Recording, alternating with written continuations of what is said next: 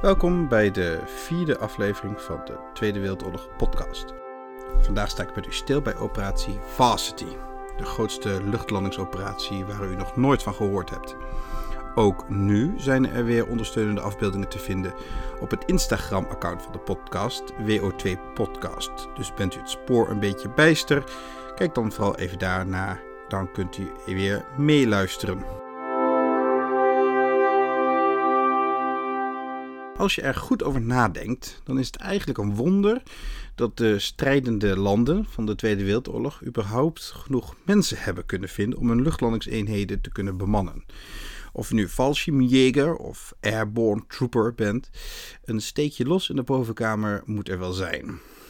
Ga maar na. Je bungelt aan een stuk zijde en nylon koord naar beneden. De wind suist in je oren en beneden wacht de vijand, die natuurlijk aan de luchtvloot al heeft gezien dat je eraan komt. En als je landt, dan moet je maar hopen dat die vijand nog niet heeft kunnen zien waar precies jij aan de grond zult komen. Dan moet je nog je maten vinden, wat vrijwel onmogelijk is als het ook nog eens waait en het donker is. En dan met je lichte wapens richting je doel trekken, bijvoorbeeld een brug. En dan maar hopen dat je geen tanks tegenkomt. En als die in eerste instantie wegblijven, dan moet je ook maar hopen dat je makkers van de grondtroepen er tijdig bij zijn. Dat er na de Tweede Wereldoorlog geen grootschalige luchtlandingsoperaties meer hebben plaatsgevonden, is na een kritische analyse niet erg vreemd. In zowel Sicilië als Normandië kwamen de parachutisten sterk verspreid neer en enkel met meer geluk dan wijsheid konden ze hun doelen bereiken. Over Arnhem hoef ik denk ik niet veel te zeggen. Een complete Britse divisie werd daar van de kaart geveegd. Daar komt bij dat het doel van de luchtlandingsoperatie, een brug veroveren of een strategisch gelegen gebied bezetten, zeker na gelang aansluiting met de grondtroepen uitblijft, ondergeschikt wordt aan het redden van de luchtlandingstroepen zelf. Het is een beetje alsof je een prinses bovenop een draak dropt en deze dan als dappere prins weer gaat redden. Je zou dus denken dat de westelijke geallieerden na de eerdere ervaringen hun lesje wel geleerd zouden hebben. De verslechterende Duitse situatie maakte een verdere grootschalige luchtlandingsoperatie ook minder noodzakelijk. De grondtroepen konden het wel alleen aan. En toch. En toch, toen de geallieerde legers aangekomen waren bij de Rijn en de vraag zich opdrong hoe ze deze machtige waterweg zouden kunnen oversteken, greep men terug op dit wapen. Het was uitgerekend veldmaarschalk Bernard Montgomery, het brein achter de zo pijnlijk mislukte operatie Market Garden, de slag op Arnhem, die het toevoegen van luchtlanding aan zijn oversteek absoluut noodzakelijk achtte. Om een tweede Arnhem te voorkomen waren er wel enkele belangrijke wijzigingen doorgevoerd, in met name de wijze waarop de luchtlandingstroepen zouden worden gedropt. Alle deelnemende eenheden zouden op dezelfde dag worden vervoerd, in plaats van verdeeld over meerdere dagen, zoals bij Market Garden. Ook zouden de luchtlandingen pas plaatsvinden nadat de oversteek van de grondtroep al begonnen was. Het idee hierachter was dat de vijand dan gefocust zou zijn op de oversteek en geen grootschalige luchtlandingsoperatie meer zou verwachten, en ook niet in staat zou zijn hier adequaat te reageren. Bovendien zouden de eenheden dicht bij hun te veroveren doelen gedropt worden, zodat ze deze zo snel mogelijk in konden nemen. Dit was ook weer een belangrijk verschil met eerdere luchtlandingen, waarbij de eenheden op kilometers afstand van hun doelen landen. Het idee om aan te tonen van de fouten geleerd te hebben, komt ergens ook wel terug in de naam van de operatie: varsity. Dat is een typisch Amerikaans begrip voor de beste zijn. Een varsity team is een haast onverslaanbaar elftal dat de prijzen aan elkaar rijgt. Nu, zo'n vier maanden na het debakel in Arnhem, zou men laten zien dat de luchtlandingstroepen nog wel degelijk de elite vormden die het menen te zijn. Zij waren nog altijd het varsity-team van het geallieerde leger. Het doel van de luchtlandingsoperatie was het afslaan van mogelijke tegenaanvallen die de oversteek zouden kunnen bemoeilijken en door het innemen van tactisch belangrijke plekken de verdere opmars te faciliteren. Voorbeelden van deze tactisch belangrijke plekken waren het dorp Hamminkellen, de hoger gelegen grond rondom het Diersvrotterwald en enkele bruggen over de Oude IJssel. De noodzakelijke divisies voor het uitvoeren van deze taken waren afkomstig uit het Allied First Airborne Army. In eerste instantie was men van plan drie divisies in te zetten, maar een gebrek aan transportvliegtuigen bracht dit aantal terug tot twee. Tot verbazing van vrijwel iedereen besloot Montgomery de Amerikaanse luitenant-generaal Matthew Ridgway, commandant van het Amerikaanse 18e Luchtlandingskorps, de leiding te geven over de hele operatie. Ridgway had tijdens de gevechten in Normandië en Nederland veel indruk gemaakt op Montgomery en genoot daardoor diens voorkeur. Om de Anglo-Amerikaanse balans weer wat te herstellen, werd er wel voor gekozen om een Britse luchtlandingsdivisie, de 6e, en een Amerikaanse, de 17e, in te zetten. Beide divisies waren eerder in de oorlog al in actie gekomen. De Britse 6e luchtlandingsdivisie had zich onderscheiden tijdens gevechten in Normandië. Vooral de spectaculaire overval op de Pegasus Bridge roept nog steeds veel bewondering op bij militair strategen en enthousiaste amateurs zoals ik. Maar na die 6 juni had men niet haar boeltje gepakt en teruggekeerd naar Engeland. Nee, men had nog twee maanden gevochten als reguliere infanterie-eenheid. Pas begin september keerde men terug op Engelse poten. De andere divisie, de Amerikaanse 17e luchtlandingsdivisie, staat natuurlijk in die torenhoge schaduwen van de twee giganten van het Amerikaanse luchtlandingskorps, de 82e en 101e Airborne divisies. Normandië, Market Garden, Bastogne, de namen van deze beroemde en beruchte slagvelden, klinken zelfs de grootste leken wat betreft de Tweede Wereldoorlog ergens bekend in de oren.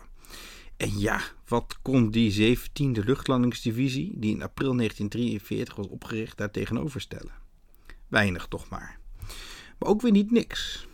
Terwijl de 101e luchtlandingsdivisie de krantenkoppen pakte met haar koppige verzet in Bastogne, was het de 17e luchtlandingsdivisie met de bijnaam de Gouden Klauwen, die als onderdeel van Pattons derde leger te hulp schoten. Eind 1944 en begin 1945 vocht het als leeuwen tegen de Duitsers in een poging hun broeders van de 101e te ontzetten.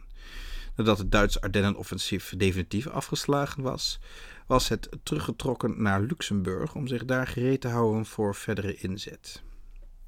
De Britse 6e luchtlandingsdivisie kreeg de opdracht het op Hamminkeln in het Diesforterwald gelegen Schnepfenbergheuvel en enkele bruggen over de Oude IJssel in te nemen. Het zal vervolgens contact maken met de Britse 15e divisie, die de Rijn inmiddels zou hebben overgestoken, en de noordelijke flank van het bruggenhoofd beschermen. Tegelijkertijd zou de Amerikaanse 17e luchtlandingsdivisie het hoger gelegen gebied ten oosten van het dorp Diersfort en de overige bruggen over de Oude IJssel innemen. Daarna moest men contact maken bij Wezel met de 1e Britse commandobrigade en bij Bislich met het Britse 12e legerkorps, zodat de veroverde gebieden geïntegreerd zouden worden in het uitdijende bruggenhoofd. Op het Instagram-account staan kaartjes ter verduidelijking van dit verhaal. Ik kan me zo voorstellen dat u ook niet bekend bent met dorpen als Hamminkellen en Diersvoort en deze ook niet gelijk kan plaatsen in de juiste streek. Dus nogmaals, kijk daar vooral even naar als u denkt van wie, wat, waar.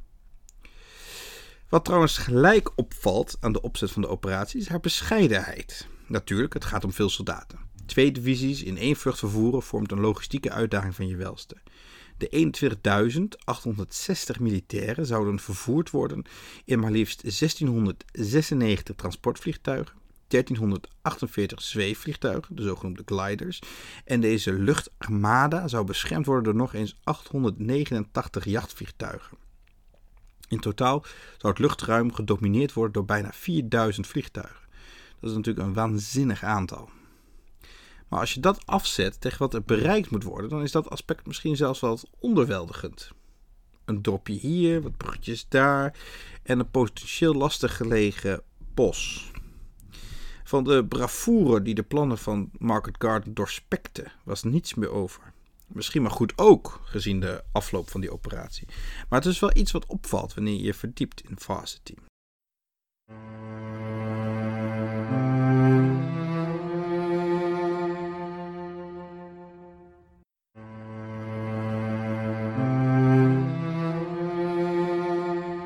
Het was in de ochtend van 24 maart 1945, net na kwart voor tien. De rivieroversteek was net begonnen, toen het geluid van bootjes en gevechten compleet overstemd werd door het monotone gedreun van duizenden en duizenden vliegtuigen. Ik stel me zo voor dat de soldaten die klaar stonden om de Rijn te bedwingen, met open monden keken naar het schouwspel van een luchtarmada die onstopbaar richting het westen vloog. Alle activiteit aan beide zijden van de rivieren staakte onder de schaduw van deze enorme vloot, die voor de Duitsers nog meer onheil voorspelde. En ja, de Duitsers. Nu vechtend op hun eigen grondgebied, wat ook voor de uitgeputte Duitse militair een extra motivatie moet zijn geweest om door te gaan. Vanuit het oosten naderde het Rode Leger onverbiddelijk Berlijn en in het westen stonden de geallieerden voor een laatste noemenswaardig obstakel voordat zij de Duitse laagvlakte konden binnenvallen en hen er niets meer van kon weerhouden de opmars door Duitsland te degraderen tot haast een toertochtje. Het moreel binnen de ooit zo onverslaanbare Duitse Wehrmacht was tot ver beneden het vriespunt gedaald. Van de hoogste generaal tot de laagste soldaat wist men dat de dag zou komen dat de haast onuitputtelijke geallieerde legers de Rijn zouden oversteken. De vraag was enkel nog wanneer en waar. Alles wat ze in de tussentijd konden doen, was met een gevoel van verslagenheid de voorbereidingen treffen om het onvermijdelijke, de nederlaag, te vertragen. Elk geloof in de Endsieg, de eindoverwinning, was bij de Duitse soldaat gedoofd. Maar waarom vochten ze nog door? Dit is een vraagstuk dat mij oprecht ontzettend interesseert eigenlijk. waarom ga je gewoon niet Gooi je je geweer niet aan de kant, trek je uniform uit en ga gewoon terug naar huis. Naar je vrouw en kinderen of, of in het geval van de kindsoldaten terug naar mama en papa. Na de oorlog gaven meerdere soldaten een antwoord op de vraag. Een antwoord dat zo vreemd klinkt in onze 21ste eeuwse oren dat het lijkt alsof zij in een andere taal gegeven wordt. Het antwoord was simpel. Waarom stopten zij niet? Nou, niemand zei dat het mocht.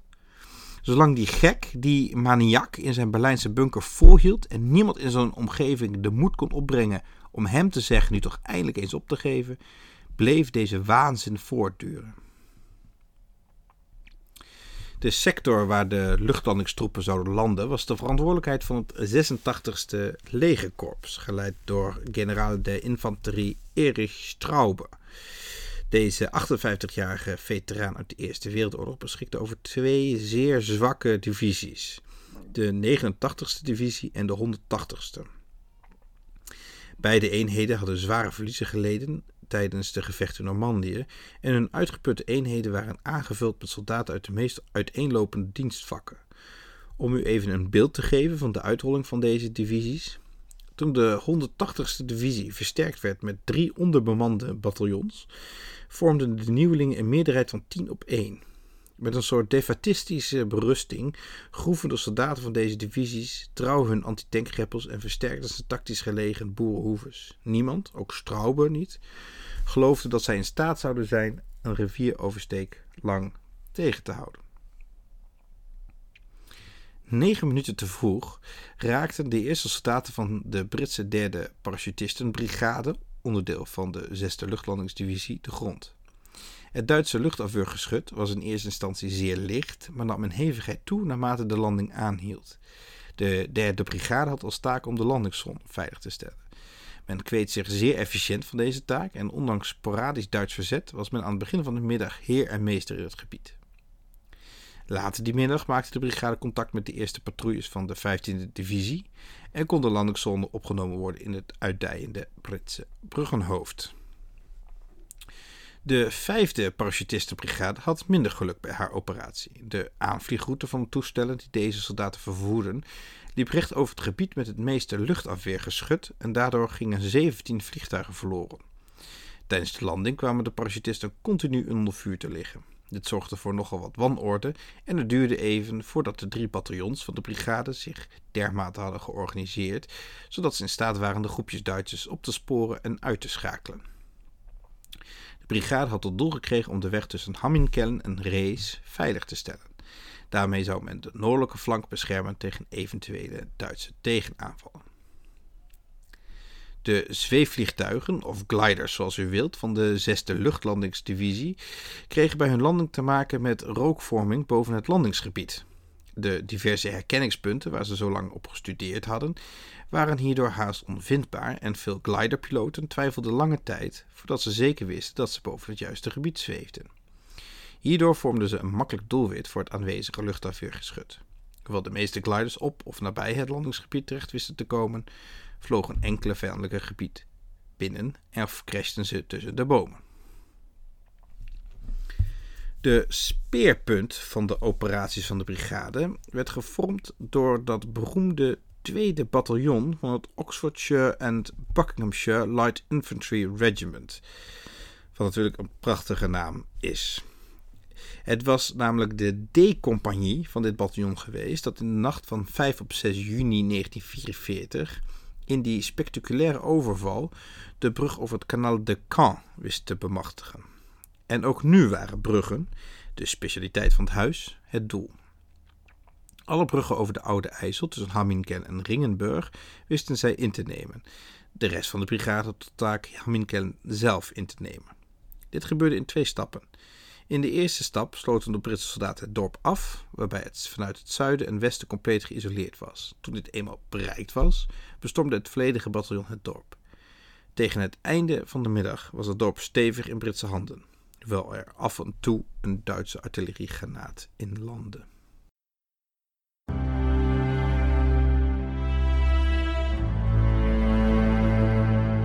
Het 507e regiment was de eerste Amerikaanse luchtlandingseenheid dat rond 10 voor 10 in de ochtend begon aan haar landing. De C-47 transportvliegtuigen kwamen met opzet laag aanvliegen, zodat de parachutisten een relatief korte tijd in de lucht zouden hangen en de kans dat ze beschoten zouden worden ziender ogen slonk. Nadeel hiervan was dat de vliegtuigen een makkelijke doelwit vormden voor de Duitse luchtafweer en in de Amerikaanse sector werden er dan ook meer vliegtuigen neergeschoten dan in de Britse. Meteen na hun landing kwamen de Amerikanen onder zwaar geweervuur te liggen vanuit het naar het noorden gelegen Diersvoorterwald. Dit werd later aangevuld met artillerievuur vanuit het hart van het bos. Nadat de parachutisten, die redelijk verspreid neergekomen waren, zich verzameld hadden, wisten ze de Duitsers in het Diersvoorterwald binnen korte tijd te verdrijven en ook de artilleriebatterij tot zwijgen te brengen. Ondertussen waren andere bataljons van het 507 regiment bezig met de verovering van het dorp Diersvoort en het nabijgelegen kasteel. Onderweg naar het dorp werden ze echter onderschept door een groep Duitsers die werden gesteund door twee tanks, de natuurlijke vijand van de parachutist. De Amerikaanse soldaten waren echter uitgerust met een nieuw antitankwapen en daarmee wisten ze de eerste tank al schadelijk te maken. Toen ook de tweede in vlammen opging, trokken de Duitsers zich gehaast terug op het kasteel.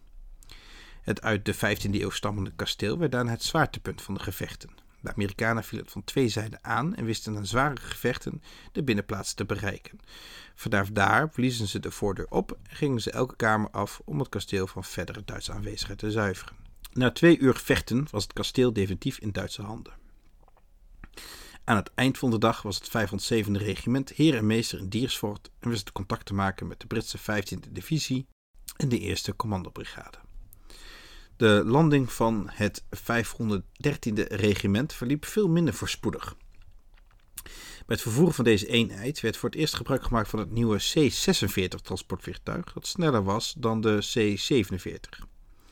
Toen de vliegtuigen beschoten werden door het Duitse luchtafweer, kwam er echter een fatale ontwerpfout aan het licht. Op het moment dat de brandstoftanks van het toestel geraakt werden, begonnen deze naar binnen toe te lekken, het ruim waar dus mannen in zaten. Er was vervolgens nog maar één voltreffer nodig om het vliegtuig te veranderen in een brandende bom. 19 van het nieuwe type werden er op deze wijze neergehaald en nog eens 38 raakten beschadigd. De verwarring en paniek die dit veroorzaakte, zorgde ervoor dat het 513e regiment op de grond kwam in de Britse sector. Op de landingszone van de Britse 6e luchtlandingsbrigade, zo'n 3 kilometer ten noorden van het beoogde gebied. Als gevolg hiervan had geen van de parachutisten een flauw benul waar ze terecht waren gekomen. Ondertussen begonnen er ook nog eens Britse zweefvliegtuigen te landen en was de verwarring compleet. Na kort overleg tussen de Britten en de Amerikanen werd er wat duidelijk en na het plaatselijke Duitse verzet tot zwijgen te hebben gebracht, trokken ze naar hun eigenlijke landingszone in het zuiden. Tegen de tijd dat ze daar aankwamen was de landingszone al veiliggesteld door hun collega's van het 507e regiment en die hadden zich ook bekommerd over de opdracht van het 513e regiment.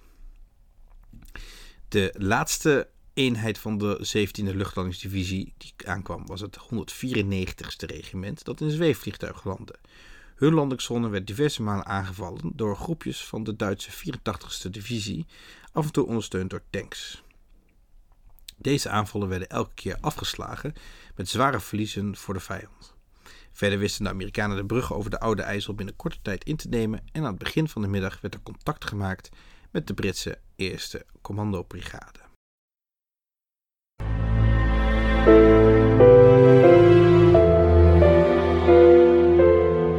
Het gebrek aan spannende gevechten in mijn bespreking geeft wel aan dat operatie Varsity een groot succes was. Binnen 12 uur na de landing waren de meeste doelen behaald en was er contact gemaakt met de grondtroppen. De bruggen over de Oude IJssel stelden de Britten in staat om verder Duitsland binnen te trekken.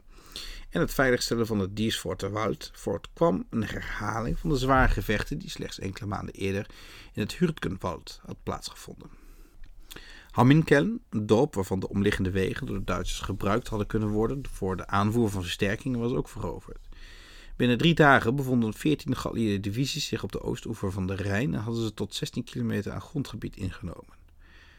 Tijdens zijn naoorlogse verhoren gaf de divisiecommandant van de 84ste Infanteriedivisie toe volslagen verrast te zijn geweest door de snelheid waarmee de twee luchtlandingsdivisies geland waren en dat hun plotselinge verschijning een vernietigend effect had gehad op de in de minderheid zijnde verdedigers. Ondanks het gemak waarmee de doelen bereikt waren, hadden ze relatief hoge verliezen geleden. Bij de Britse 6e luchtlandingsdivisie waren 1400 van de 7220 mannen die geland waren gedood, gewond geraakt of vermist.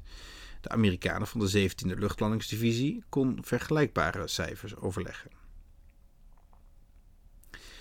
Ondanks het gemak waarmee de doelen bereikt waren, hadden ze relatief hoge verliezen geleden. Bij de Britse 6e luchtlandingsdivisie waren 1400 van de 7220 mannen die geland waren gedood, gewond geraakt of vermist. De Amerikanen van de 17e luchtlandingsdivisie konden vergelijkbare cijfers overleggen. Daar waren 1300 van de 9650 gelande troepen slachtoffer geworden. Daarnaast waren er 56 vliegtuigen neergehaald, waaronder 21 van de 144 transportvliegtuigen die de 17e luchtlandingsdivisie vervoerden. Nog eens 59 werden beschadigd door Duitse luchtafweer. Ondanks deze verliezen werd Varsity toen de tijd beschouwd als een groot succes. Generaal Eisenhower, de geallieerde opperbevelhebber, noemde het de meest succesvolle luchtlandingsoperatie ooit. Generaal Ridgway, die zo verrassend door Montgomery was aangewezen als hoofd van de operatie, oordeelde dat de uitvoering nagenoeg foutloos was verlopen en dat de luchtlandingsdivisies vijandelijke posities onschadelijk hadden gemaakt die anders de geallieerde opmars misschien wel dagen had kunnen ophouden. Te midden van al deze positieve geluiden is er echter ook kritiek te horen.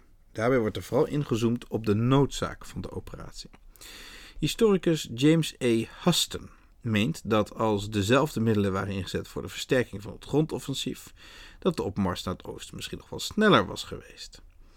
Een ander kritiekpunt dat dikwijls wordt gemaakt richt zich op de keuze van de ontwerpers van de operatie om de landingen bij daglicht te laten plaatsvinden. De vliegtuigen en de aan een parachute bungelende soldaten waren daardoor een eenvoudig doelwit voor de Duitse verdedigers. Men was er echter van overtuigd dat een landing tijdens de dag meer kans zou hebben op succes, omdat de ervaring in Normandië hadden geleerd dat een nachtelijke landing zou leiden tot een grotere verspreiding van de luchtlandingstroepen. De prijs die voor deze keuze betaald moest worden was echter zeer hoog. Van de 416 zweefvliegtuigen die de Britten hadden ingezet tijdens de operatie, werden er maar 88 niet beschadigd door vijandelijk vuur. 30% van die piloten van deze zweefvliegtuigen raakten gewond of vonden de dood. De operatie toonde nogmaals aan dat troepen die via zweefvliegtuig aankwamen in het gebied extreem kwetsbaar waren tijdens de landing. De zweefvliegtuigen waren zeer langzaam, weinig wendbaar en vrijwel ongepantserd. Hierdoor vormden ze eenvoudige doelwitten voor de Duitsers. Maar ook bij de parachutisten was het aantal slachtoffers hoog. De luchtarmade, die ik eerder zo treffend heb beschreven, vlogen zeer langzaam en op lage hoogte door een gebied waar er zware concentraties van luchtdoelgeschut aanwezig was. En de luchtverdediging was in deze fase van de oorlog wellicht het best getrainde en meest effectieve onderdeel van de Duitse strijdkrachten. Bijna 50 transportvliegtuigen werden neergehaald door de Duitsers en honderden raakten beschadigd. Operatie Varsity vormde een last hurray voor de luchtlandingstroepen. Het vormde in haar opzet en uitvoering een perfectionering van het fenomeen luchtlandingsoperatie. Alle lessen uit Sicilië, Normandië en Arnhem werden toegepast in de plannen. Maar zelfs als meest succesvolle luchtlandingsoperatie kent het haar zwakke punten. Punten die inherent zijn aan luchtlandingsoperaties. De kwetsbaarheid van de transportvliegtuigen en met name de zweefvliegtuigen werd wederom aangetoond. En zelfs bij daglicht kwamen eenheden, zoals het 513e regiment, op de verkeerde plek terecht, wat natuurlijk een grote invloed had op de efficiëntie van de operatie. Na Varsity hebben er geen grootschalige luchtlandingsoperaties meer plaatsgevonden. De nadelen, die ook tijdens Varsity aan het licht kwamen, wogen niet meer op tegen de nadelen, zeker niet in de context van de naoorlogse kleinschaliger conflicten. Dat, gecombineerd met de komst van de helikopter en de daarmee samenhangende inkrimping van het aantal transportvliegtuigen, maakt het landen van duizenden mannen niet langer wenselijk. Tegenwoordig worden luchtlandingsoperaties enkel nog gebruikt door speciale eenheden voor opdrachten achter de vijandelijke linies. De romanticus in mij vindt dat ergens ook wel jammer. De Screaming Eagles, vereeuwigd in de prachtige tv-serie Band of Brothers. Het haast bovenmenselijke verzet van de Britse para's bij Arnhem met een rode barretten. En simpelweg het beeld van honderden parachutisten die boven een gebied worden getropt. vormen enkele van de meest spraakmakende herinneringen aan het westfront van de Tweede Wereldoorlog. Bedankt voor het luisteren naar deze aflevering van de Tweede Wereldoorlog podcast. Als u een abonnement afsluit via uw favoriete podcast-app, dan kunt u over twee weken weer luisteren naar een nieuwe aflevering. Ook kunt u ondersteunende afbeeldingen vinden op het Instagram-account van de podcast. Dat adres, zoals gezegd, staat in de notities bij de aflevering. De Tweede Wereldoorlog podcast wordt geproduceerd, geschreven en ingesproken door mij, Thomas Rode.